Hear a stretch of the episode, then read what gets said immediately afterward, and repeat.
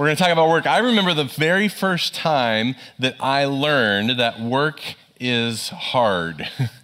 I remember I was a, teenager, and the job I had was digging a ditch, a trench in the ground with just a flat shovel, and it was about this deep and about this wide, covered with roots. It took me three days, and after three days of backbreaking labor, my hands were worn raw. The handle of the shovel was stained in my own literal blood, sweat, and tears. I got done and I came to my father and I said, Dad, that was so hard. And he looked at me and said, Yup, son, work sucks. and that was it.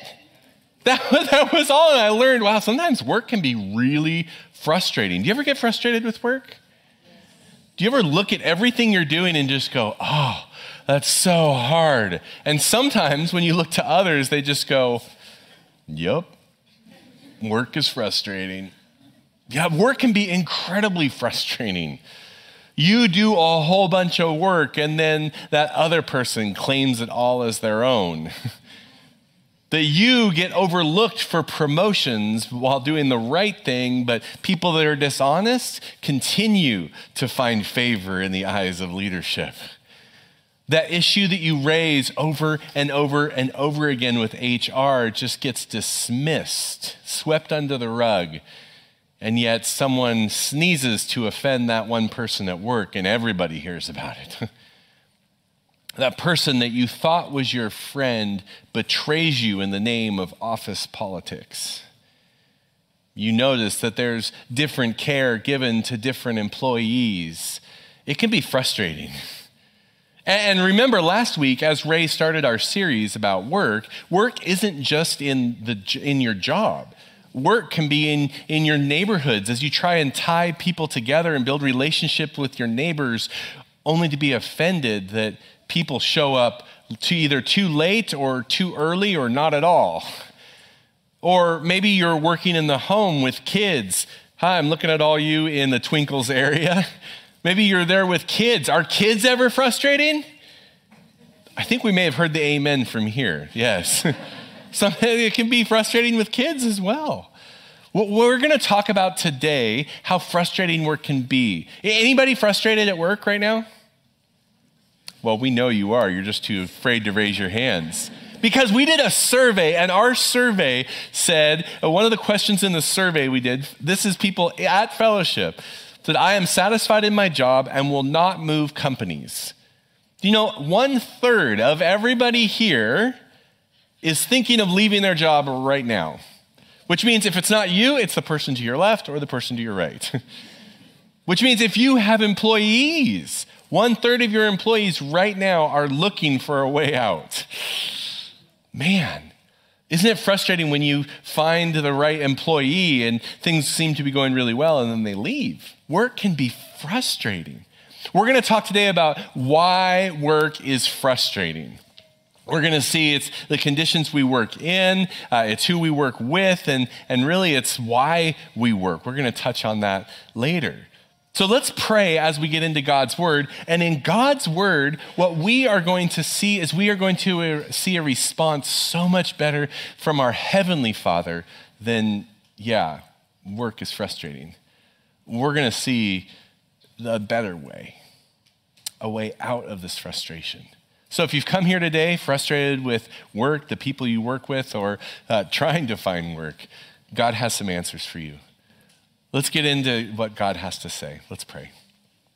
Father, we thank you for what you have taught us, how you have shaped us, how you've brought us to this point, whether it's right here and now in the main area or if it's online watching or in a different room. Father, you speak to us in your word.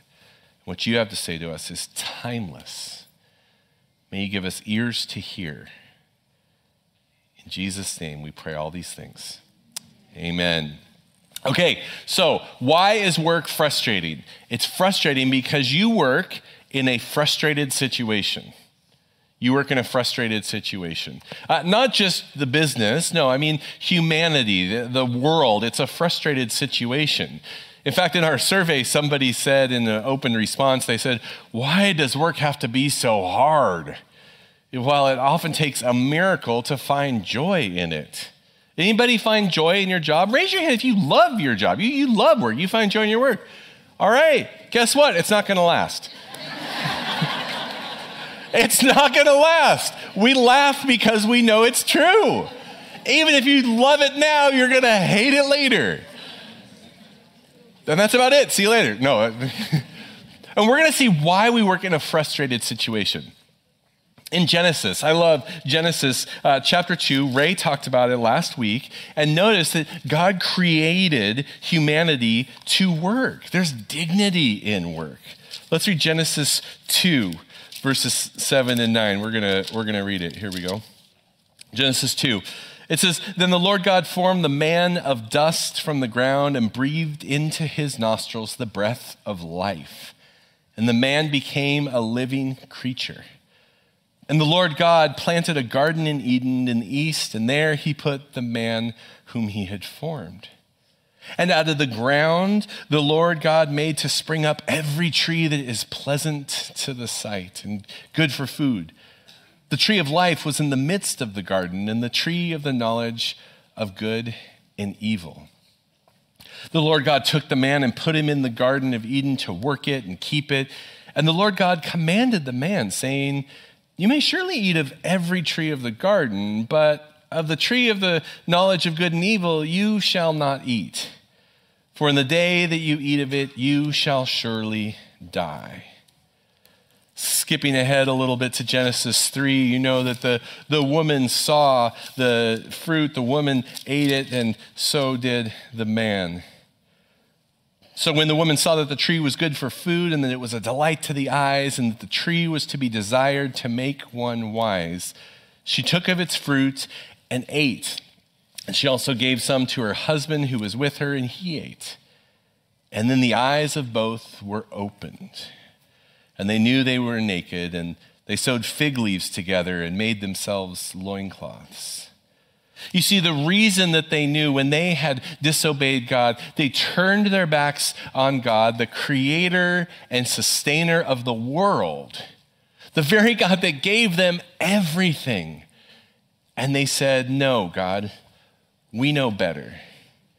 And then they realized that they were naked exposed, that they were vulnerable. They knew that they were living in a frustrated place because of their sin. Now, God shows the effects of separating themselves from Him, humanity turning its back on God, and He, he explains through to the woman that there will be increased pain in childbirth. And then to the man, he says, because you listened to the voice of your wife and have eaten of the tree of which I commanded you, you shall not eat of it. Cursed is the ground because of you. In pain you shall eat of it all the days of your life. Thorns and thistles it shall bring forth for you, and you shall eat the plants of the field. By the sweat of your face you shall eat bread till you return to the ground, for out of it you were taken, for you are dust and to dust you shall return. Uh, just a, a, little hoot or holler. Uh, any women in the room, any, any women that have given birth, is it painful? Is it? Like as painful as when I got a splinter in my finger yesterday? Okay, I heard that grumble. it's painful, isn't it? The same pain, the same word is used to, for the curse of the man to say, You will eat in pain, you shall eat of it all the days of your life. A constant frustration, toil, thorns and thistles. You are going to have to scrape by just to make a living. Any gardeners out there? Anybody have a green thumb? You like plants? You like to garden? I have like the black thumb of death when it comes to plants. I kill plants. And one of the things I hate about gardening is pulling weeds, picking up these noxious, these noxious plants that grow and try and choke out healthy life, especially with crops. And he says it's going to be hard work just to get by. And the reason is that being separated from the creator of life leads to frustrated living. That when humanity turns our backs on the creator and sustainer of life, we walk into death and darkness. We have made work harder on ourselves. And notice what's cursed isn't the work, it's the ground. There's still dignity in work, it's just harder than it should be last weekend, or two weekends ago, rather, uh, we went with some friends to Snoopy Island in Fujairah. And in Snoopy Island, uh, it's an island that you can go around and you can snorkel and see all the fish and uh, sea life, and it's fascinating. And so we borrowed a kayak from a friend, and my son and I went out to this island, paddling out there. And I was paddling as hard as I could because he was just delighting in the time together. It was effortless as we were just skimming across the water. We got there, tied the boat up, and we were snorkeling around the island. And my arm was around him, and his arm was around me as we stared at all of God's underwater creation. It was a delight. It was one of those moments as a father, I thought, oh, this is such connection with my son. This is a special moment. Oh That's what it's like being connected with God. We got all we went all the way all the way around Snoopy Island, and then we got back into the kayak. And as we got back into the kayak, we threw all of our gear in there, and uh, I suggested to my son, "Hey, do you want to try paddling yourself? I'll swim behind you." And him being a teenager, he's like, "Yes." Love to try it on my own. I said, okay, great. Do you want me to show you how to do it? And like all teenagers, he said, no. That's right. No, I got this, Dad. Okay. Uh, are you sure? Yes. so I said, Great. I started swimming along behind the kayak and I look up to breathe and it's, he's over here going in circles. Going in circles, around and around and around, getting frustrated, right? Because it's not as easy alone as it was when we were going over there. And then I look over and he's the waves are pushing him further and further away as he's going in circles, as he's going more and more in circles. And, and I said, Hey, do you want help? The answer? Not yet. No, that's right.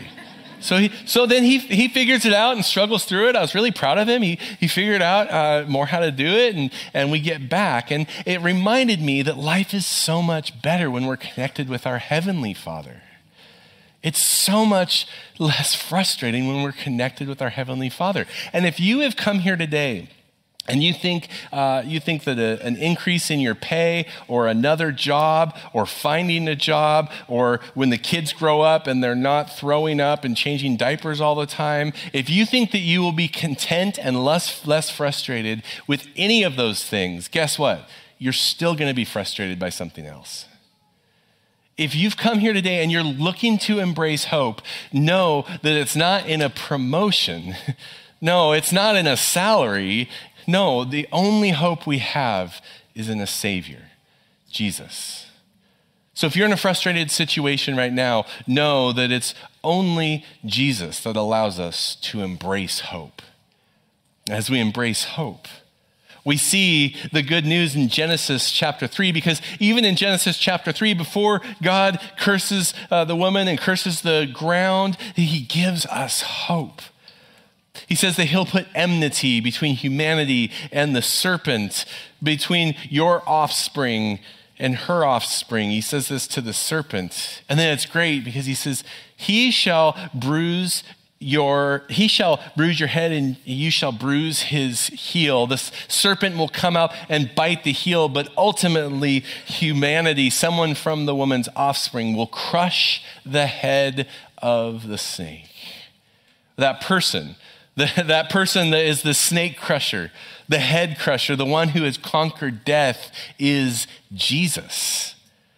That we see the promise of Jesus early on when things start to unfray. And, and the man, actually, in the midst of cursing, the man finds hope in this because he names the woman, he names the woman Eve, which means living or life. That in the midst of death, he calls her life because he knows from her will come the ultimate snake crusher, Jesus. In fact, in Hebrews 2, we see this about Jesus. In Hebrews 2, well, Romans 16, you see on the slide, the God of peace will soon crush Satan under your feet. The grace of our Lord Jesus Christ be with you. In Hebrews 2, with verse 14, it says, Since therefore the children share in flesh and blood, he himself likewise, that he partook of the same things, that through death he might destroy the one who has the power of death, that is, the devil, and deliver all those who through fear of death were subject to lifelong slavery.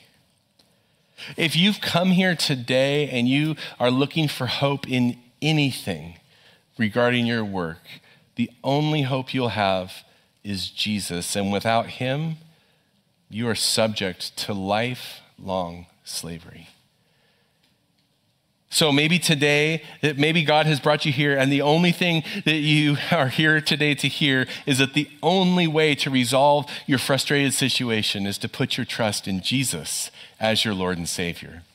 If that's you, come right over here. If you are here live with us in two seasons after the service, we'd love to pray with you.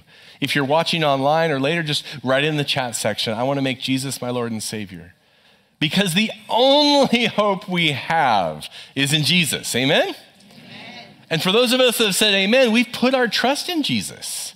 And we know that He is the only way we can embrace hope in a frustrated situation.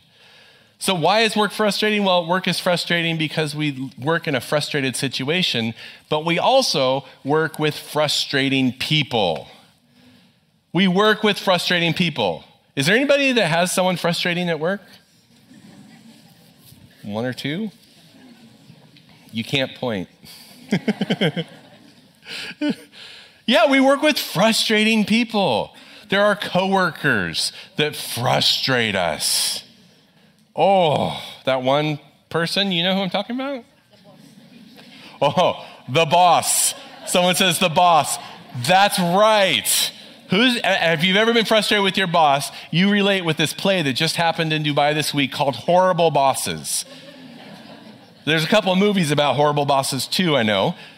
But it's so so popular. I wanted to go see Horrible Bosses this week uh, to use as a sermon illustration, uh, but guess what? The bosses are so horrible that it was sold out. There were no tickets available for Horrible Bosses. In fact, someone from Creekside, our other location, who heard this message last week, wrote an email to me this week. And so I said, Can I quote you? And they said, Yes, as long as you call me Anonymous Filipina. So there's an Anonymous Filipina. There's, there's, there's quite a few Filipinas at the church, so they're anonymous.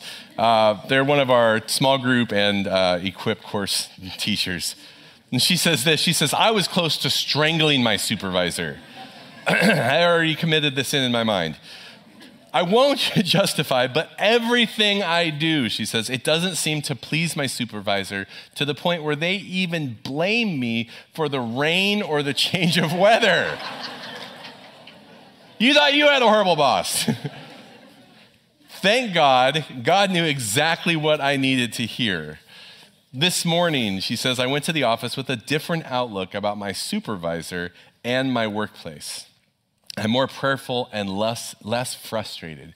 He is a God who speaks. Amen. Our prayer is that you would go out this week transformed as well.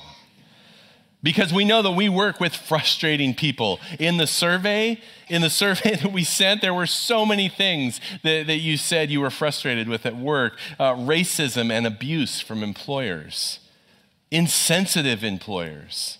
Salary disparity based on nationality, job insecurity, just plain bad bosses, office politics. The reason that your workplace is so frustrating is that it is packed with imperfect people. Even if you found a perfect workplace, if you went there, you would be bringing in imperfection because you are imperfect as well. Maybe you are even one of the people that frustrates somebody else. In fact, that's because humanity, let me just paint a, a role description of humanity. Here, here, this describes humanity. Maybe it describes the people that you work with. Humanity does not seek God, loves the darkness, suppresses truth, is deceitful and desperately wicked. is born dead in sin and is held captive by a love for sin. Does it sound like where you work? It should, because that, that's what humanity is like apart from Jesus. In fact, some people are, are uh, very quickly offended. And so we have to realize that humanity is broken. We're broken, you're broken, your boss is broken, your boss's boss is broken. Every single person on the face of the world is broken. And it's only through Jesus that we can find repair and restoration. And those of us that have been changed by Jesus, it's up to us to show that there is a better way. There is a different way, a way of wholeness in the midst of brokenness. I was talking with Marco Blankenberg, who is a, a, member here at Fellowship. Hey, Marco, I see you right there, a couple rows back. And Marco said this. He works with intercultural teams. He's the director of Knowledge Works, and he says that there's a hidden honor shame line in the sand. We can't see it, and we only discover it after it's been triggered. And here's one of the best antidotes against causing shame do right by people. So do the right thing even when no one is looking. Number two, honor people. Honor people when they're in front of you, but also when you are behind their back. Honor people. And then be empowering and life giving to people.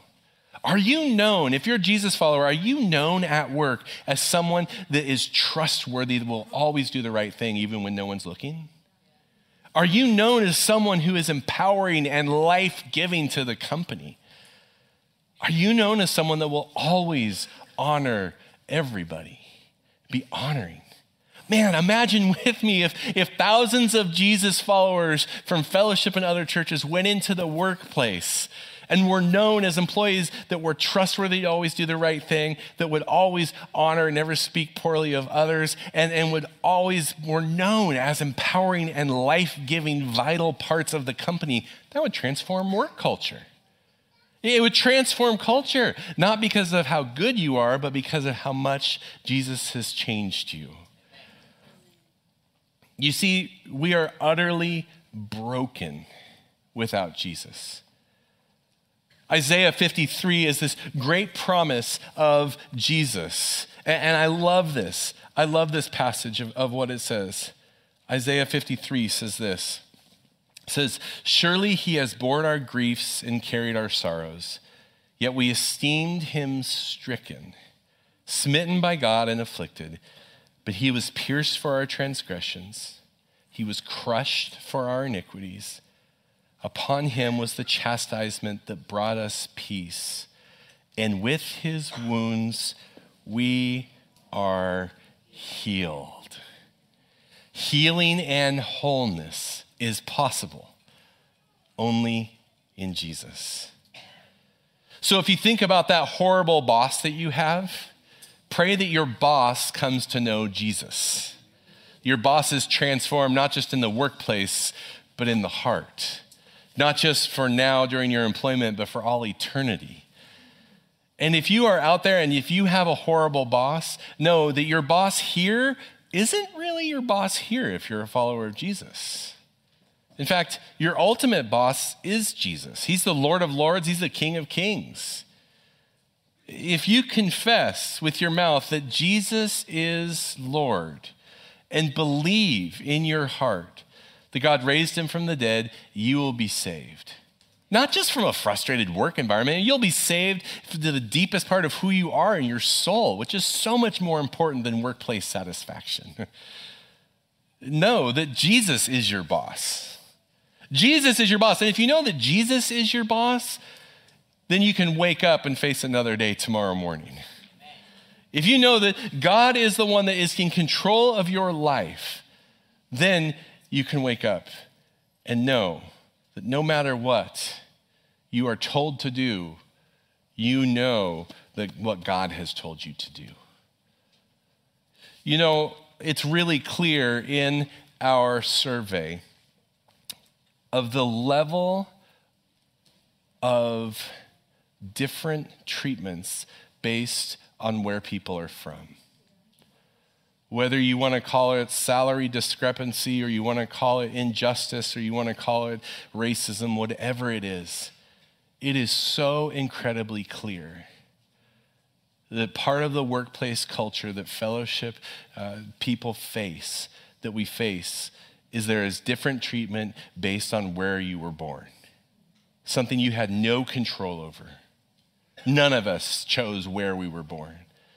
That there are vastly different ways of being treated based on your gender or the color of your skin or the paperwork that you hold. And I have to tell you, that is 100% against God's heart.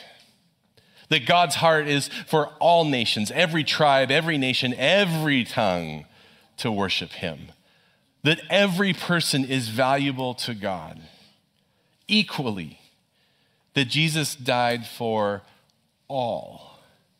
And so I have to tell you, if you're facing a situation right now where you are underpaid or you are ignored and there's a great injustice happening, I want you to know that God sees that, that that is not okay.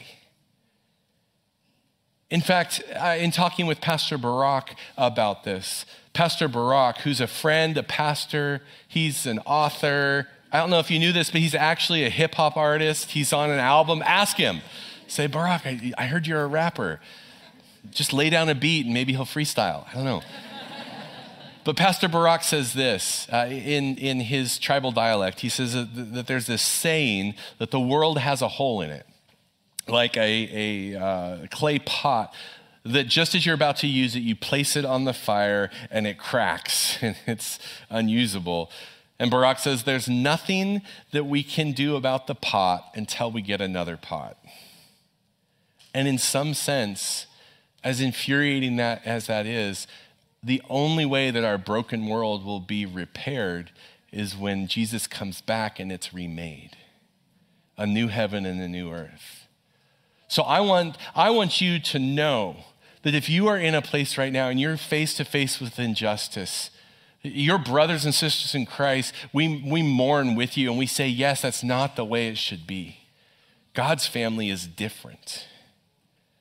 But if you are in a position of authority, if you are in a place where you oversee one employee or you can make one decision, you shouldn't do something to right that wrong. You must. You must. Because as a follower of Jesus, with Jesus as your boss, you, you, it's up to you to shine light into darkness to reflect God's justice and God's mercy and the value of every single human being. In Psalm 82, it says to give justice to the weak and fatherless, maintain the right of the afflicted and the destitute.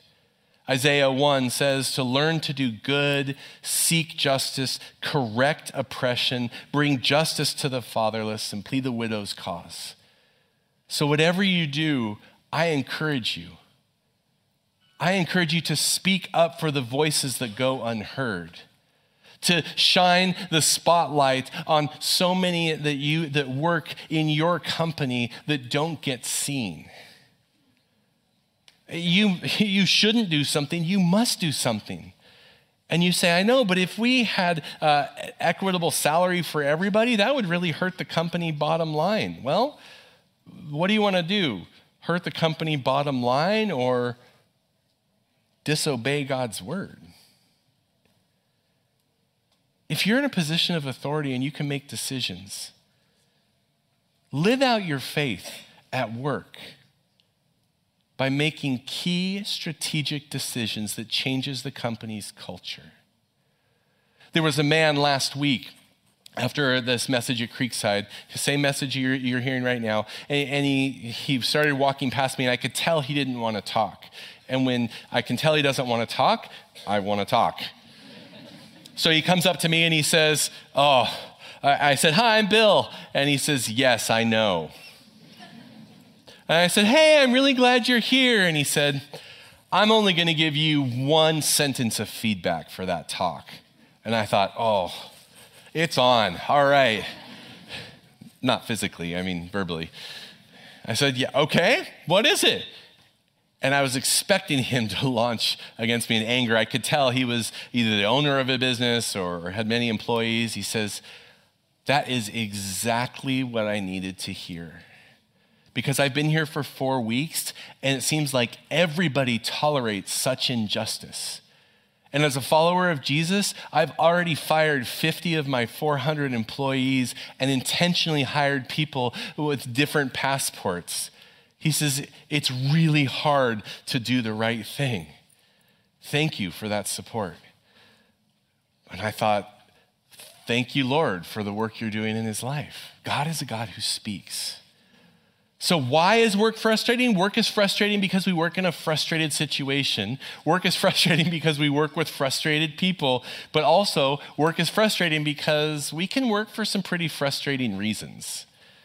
We can work for frustrating reasons. Uh, Ecclesiastes uh, tells the story of Kohelet, the, the teacher. Uh, and this is reflecting on everybody that has uh, everything, somebody that has everything.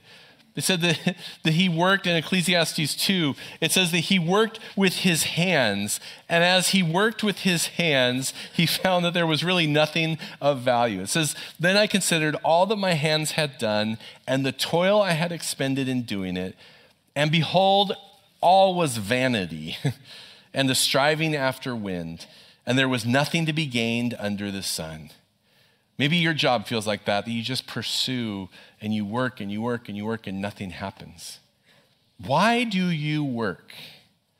We're going to unpack that as the series unfolds, but let me just say if you work for any other reason other than the dignity of work and God's glory, it's like you're trying to reach out and grasp a vapor, hold on to smoke. That promotion that you're looking for, that promotion that you think will make you less frustrated, just when you grab it, the next day, the next week, the month, the next year, you'll be grabbing for more. That job that you keep searching for, that situation you think is going to change in your home. You think, oh, when the kids stop vomiting everywhere and I have to stop changing diapers, oh, then parenthood will be really easy and less frustrating. And then they become teenagers. It's like grabbing after vapor. In fact, at the end of Ecclesiastes, in, in chapter 12, it says this, and this is really helpful. It says, The end of the matter, all has been heard. Fear God and keep his commandments. For this is the whole duty of man. Fear God and keep his commandments. For God will bring every deed into judgment with every secret thing, whether good or evil. So if you find yourself in a frustrating environment with frustrating people and you're working for frustrated reasons, uh, let me tell you, I've been there. And nothing will satisfy, nothing will relieve the tension of frustration except for Jesus. I, one of the jobs I had wasn't just digging ditches, but another job I had was a bicycle mechanic. I worked as a mechanic to put myself through university, and I remember working as a mechanic so much that the tips of my fingers were rubbed raw and just repairing bicycle after bicycle. And there was this one bicycle I remember that kept coming in, and I would fix it up, and then it would go out, and a couple weeks later it would come back, and I'd repair it again, and it would go out, and I'd fix it and came back. And about the third or fourth time that happened, I thought, you know, whatever I fix, this guy is going to break my fingers hurt. And the company policy was there's a, a, one month guarantee on repairs. So he's not even paying for any of this, and I'm not going to get paid to repair it. This is pointless, God. I just want to quit. And then as I'm talking to God, I said, Oh, okay, fear God and obey his commands. God, how can I use this for your glory? This is so frustrating. And then all of a sudden, I started to walk on the sales floor during my breaks. And then I was given more time of doing less mechanic work and more sales work. And I started selling a lot of bicycles. The next month, I sold even more. And the next month, even more, even more. And after a couple months, the management looked at me and said, What is going on? Well, why are you selling so many bicycles? I said, Oh, well, I asked God what I should do here. And it's because I talked with God. And they went, right. and so the manager Zequan and the managing mechanic Synth, Zequan and Synth, you get really colorful characters at bicycle shops. Uh, they said, Hey, uh, we want you to tell the people on our team all your tricks. And I said, Hey, I'm going to, but I'm going to talk about Jesus and I want to read from the Bible. And they said, Nope, you can just go back to repairing bikes. So I said, okay. But then the next month, people were coming to me saying, I'd like to buy seven bicycles. Here you go. And let me take the. And the sales continued to grow. And it wasn't just the one location, it was the whole national company that took notice. And, and they're saying, what is going on? I said, well, it's, it's all because of God. And then Zequan and Synth had their mind changed by management that they should let me speak. And so I spoke to the whole team that was there at the shop about Jesus, about stewarding the gifts that God has given us. And I got to read the Bible and talk about Jesus. It was encouraging, and I'm so glad that I didn't quit. So, if you are in a frustrated situation, know that there are other people that are frustrated that desperately need to hear about Jesus that until we get a new pot, until the world is remade, we will always have opportunities to point people to the King of Kings, the Lord of Lords, the one who gives ultimate repair. So, as you wait for Jesus, as you go out into the workplace, find motivation biblically. Find your motivation from God's word. Speak the truth prayerfully, strategically. Shift culture strategically. Ask God, God, how can you use me to shift culture? And then continue in community, knowing that we are here together supporting you in the workplace. God has placed you in your job, in your work for his glory. Ashley John, a friend. Uh, he's one of our leaders here at Fellowship. He's one of our elders. He's also the director of Dunamis Communications. Uh, he says this I said, Ashley, can you give us a, a quote to encourage us? And he said, Do not compromise, stay the course. Everybody is not bad, and there are many transactions conducted fairly. At some point, you will be recognized for your integrity by your business associates. Let them know why you don't want to compromise. It's an opening to share about your faith. So, fellowship, if you're watching online, if you're watching live here, why is work frustrating? Well, know that everybody is frustrated with work. Know that if you work in a frustrated situation, embrace hope. If you work with frustrating people, show grace. And if you work for frustrating reasons, check your motivation. Check your motivation. You are about to be sent off. I'm going to send this off with a prayer. You're about to be sent off into a workplace that desperately needs to hear about Jesus. So let's all stand. Let's all stand as we go out into the workplace. I'm going to send us off with this. Father, we right now thank you. We thank you that you have reminded us that only Jesus unravels the tension in our hearts, that only you can help us out. And so, Father, now as you send us out into the community, we pray that you would remind us of opportunities that you've given us to have strategic conversations God, help us. So, whatever we do, whether it's the workplace, the home, neighborhoods, universities, God, that the only way that we cannot live frustrated lives is being reconnected, reconnected with you, our Heavenly Father. We love you and we praise you. And it's in Jesus' name we pray all of these things.